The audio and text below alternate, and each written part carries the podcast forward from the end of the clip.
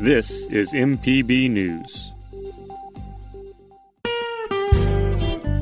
Hi, this is Karen Brown. Thanks for checking out the Mississippi Edition podcast. If you like what you hear, click subscribe, hit like, or leave us a comment if your app has that feature.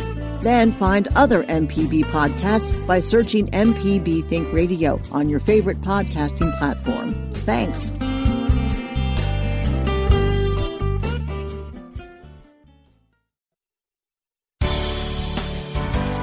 Good morning. It's 8:30 on Tuesday, July 21st. I'm Karen Brown and this is Mississippi Edition on MPB Think Radio.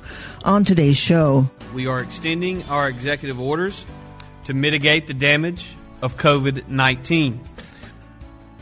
The governor extends his executive order requiring masks and adds new counties to the list.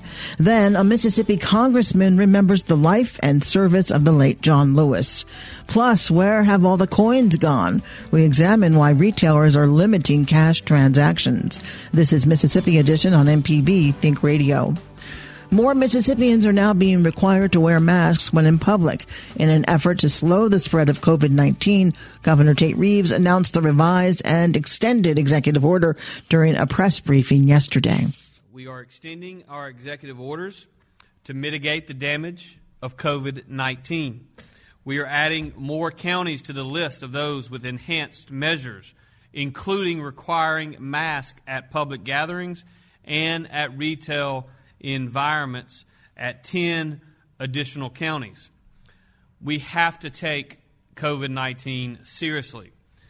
This virus is not going away. There are lives on the line. We extended this order for the 13 counties that we added 10 days or so ago. But we also added 10 counties. So we now have 23 of our 82 counties with a mandatory uh, mask requirement. The counties that we added were Bolivar, Covington, Forrest, Humphreys, Panola, Sharkey, Simpson, Tallahatchie, Tate, and Walthall counties. As a reminder, they joined Claiborne, DeSoto, Grenada, Harrison, Hinds, Jackson, Jefferson, Madison, Quitman, Rankin, Sunflower, Washington, and Wayne County. The extension will run for two weeks from today.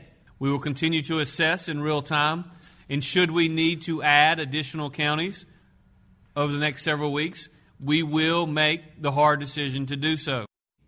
Mississippi saw another new single day record yesterday with 1,251 new cases reported. State Health Officer Dr. Thomas Dobbs says the recent upward trend is putting unprecedented stress on the state's hospital system. As you've noticed, we've had uh, quite a run of days, over a thousand, and we see no likely let up in that for the near future. Um, the, any interventions that take place now are going to take weeks before any benefit is noted. If we look at the situation with hospitals, it's something that gives us uh, great concern. Um, just as a, a, a snapshot update, um, one of my staff just sent me that we have now 943 confirmed coronavirus cases that are hospitalized and 293 coronavirus patients in intensive care. That puts us um, looking at about 40 percent of all of our ICU cases have coronavirus. That's a phenomenal number, and it continues to grow. Just Friday, it was only 31%. So that we're growing so quickly really tells us that we're, you know, at the verge of really pushing our system over its capacity. Uh, in large measure, we're already there. If we look at the uh, the number of hospitals that have uh, zero ICU beds, uh, currently, that stands at nine. But if we look at the number of ICU beds available for the four largest medical centers in the Jackson metro area, there is one ICU bed currently available. So, again, very, very tight. We have uh, 16 hospitals that have less than, than 10% of ICU capacity. Again, that's really kind of a, um, a pain point for us as far as ICU capacity um, is concerned. Governor Reeves says it's important to begin the efforts to mitigate transmission now to relieve the pressure on the state's hospitals. He's calling on Mississippians to lean in. We want to slow the spread now so that our hospital system, which is already stressed, doesn't get more so. We're also working on additional measures to ensure that our hospitals surge capacity when they need to. Right now, we're not getting 100% cooperation, but we're working to do better. We're working to, to communicate with those in the healthcare industry and ensure that they put public health first. That's where we find ourselves today. All of us as Mississippians must lean in. Those of us that get up and go to work every day and providing food for their families, we need you to do just a little bit more by wearing a mask in public. And understand, I realize this is basically month six or month, month seven for many of us dealing with coronavirus. A lot of us are tired of it, but it's still here. And quite frankly, the number of cases on a daily basis, the number of hospitalizations, the number of patients in ICU beds, and ultimately the number of patients on ventilators are worse today than they've been at any time at, since March the 11th when we received our first case. Because of that, we've got to redouble our efforts. We've got to come together as one and make a difference. Dobbs says without a reversing course, the hospitals could reach crisis state. And with hospitalization being a lagging indicator, the state is only now beginning to understand the consequences of the July 4th weekend. If, if we don't see a decrease in transmission um, immediately, uh, then it's, it's pretty likely that the healthcare system is going to be thoroughly overwhelmed. Um, you know, and, and, and I know sometimes it seems like I'm doomsday but um, you know, how many weeks ago did we say that we're going to have a bunch of hospitalizations? And how many weeks ago did we say we're going to have more deaths? And how many weeks ago did we say we're going to run out of ICU rooms? I mean, it's happening. We're taking care of ICU patients in ERs every day. We've converted our ERs into makeshift intensive care units until we can find a place to put them.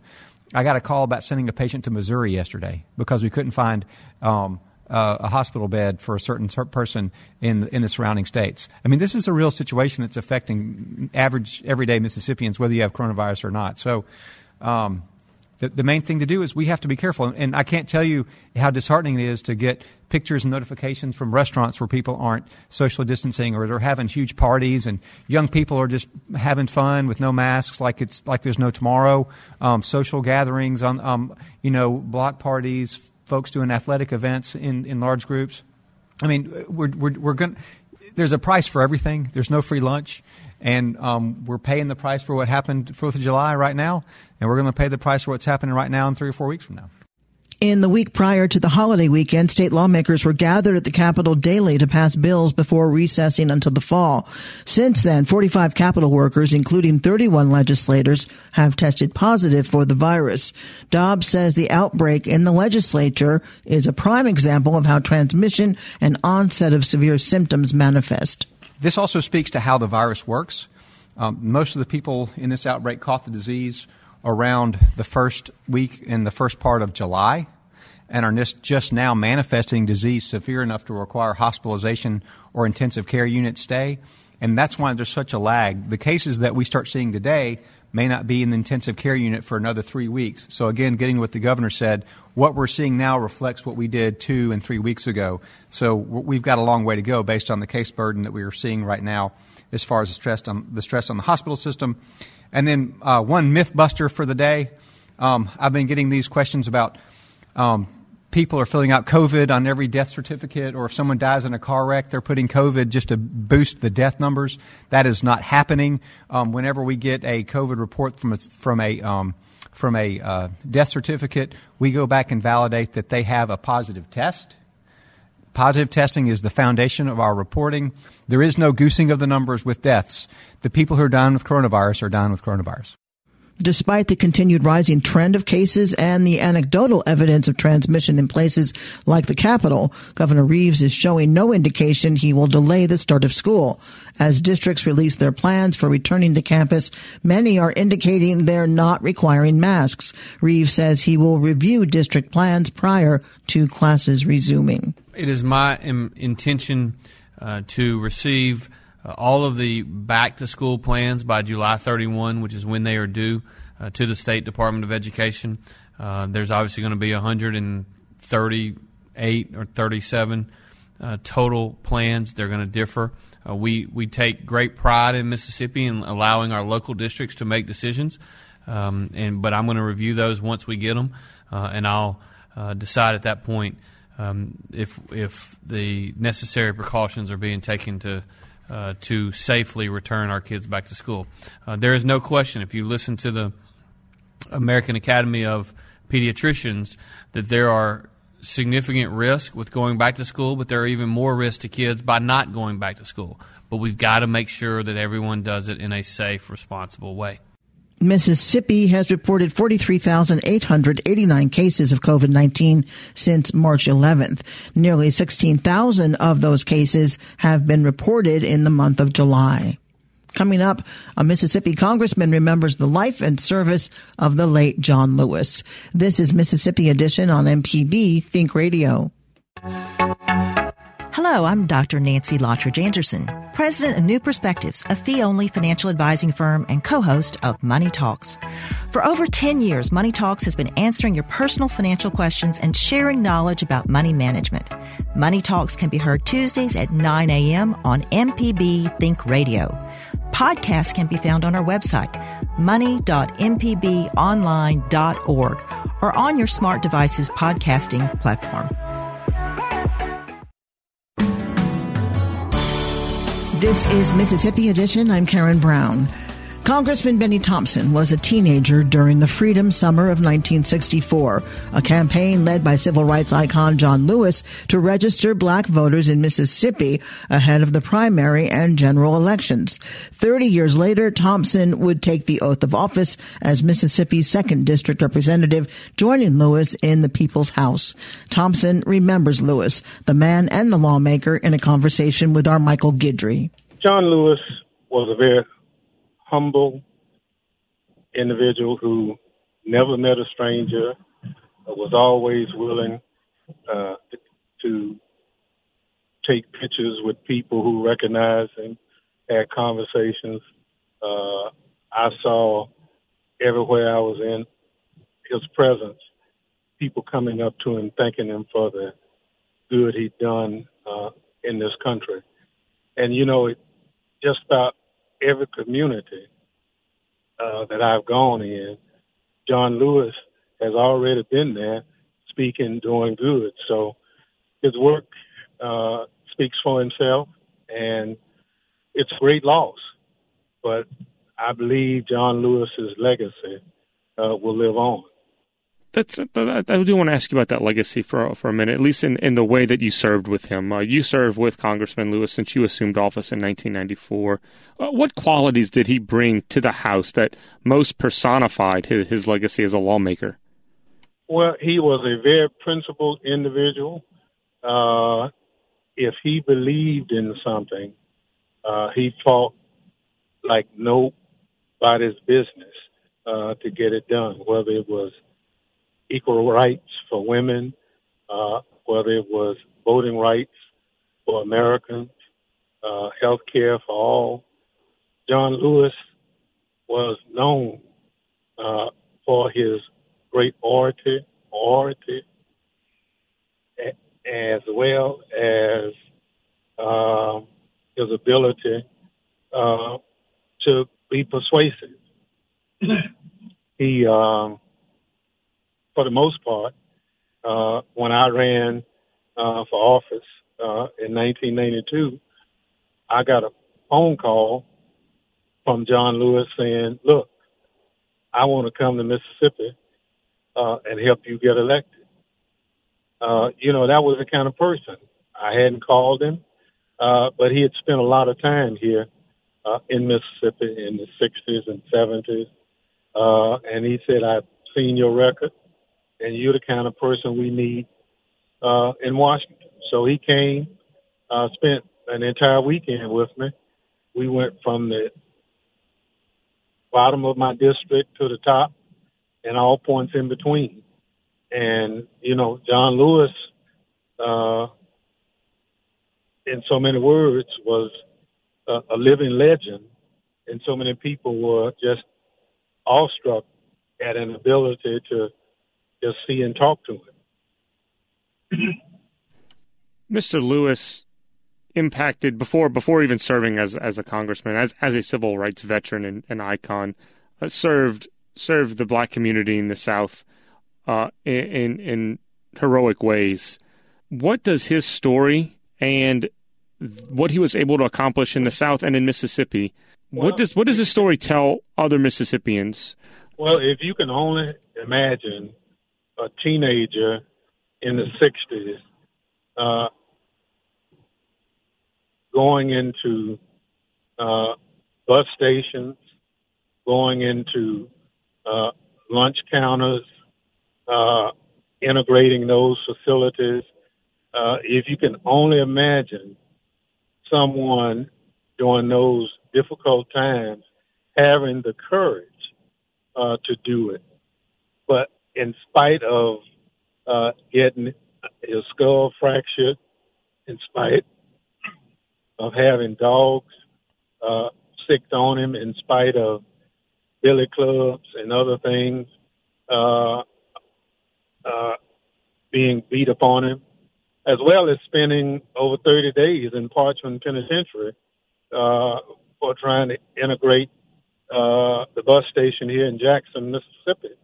Uh, he never, ever indicated that he was angry or carried a grudge for how he was treated. Uh, he was a remarkable person. Anyone who was treated like John Lewis uh, was treated uh, and not carry uh, anger for the way he was treated had to be a special individual. So uh, you knew it when you met John, and you know his his loss is is great. Uh, one of the stories I saw is that uh, he walked among kings, but kept a common touch.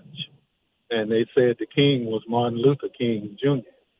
But uh, he has his own uh, history uh, already written, and I'm just proud to have known him, served with him, and just have been a foot soldier uh, for John Lewis and everything he stood for. Congressman Bennie Thompson, the Democrat representing Mississippi's second district. Thank you so much for your time and your reflection on the late Congressman John Lewis. Thank you very much for having me. Coming up, where have all the coins gone? We examine why retailers are limiting cash transactions. This is Mississippi Edition on MPB Think Radio. Hey, this is Malcolm White. I'm one of the hosts of the Mississippi Arts Hour, the arts interview show on Think Radio. Every week, we talk with visual artists, musicians, as well as people who help bring the arts to their communities. We hear about how each artist learned their craft and get some insight into their creative process. You can hear the Arts Hour every Sunday at 5 p.m. or listen anytime by subscribing to the show through your favorite podcast app. This is Mississippi Edition. I'm Karen Brown. Exact change only. It's a phrase being seen more than usual at retailers across the state, and it's due to a breakdown in coin circulation caused in part by the weeks long shutdown earlier this spring. Gordon Fellows is president and CEO of the Mississippi Bankers Association. He explains where all the coins have gone.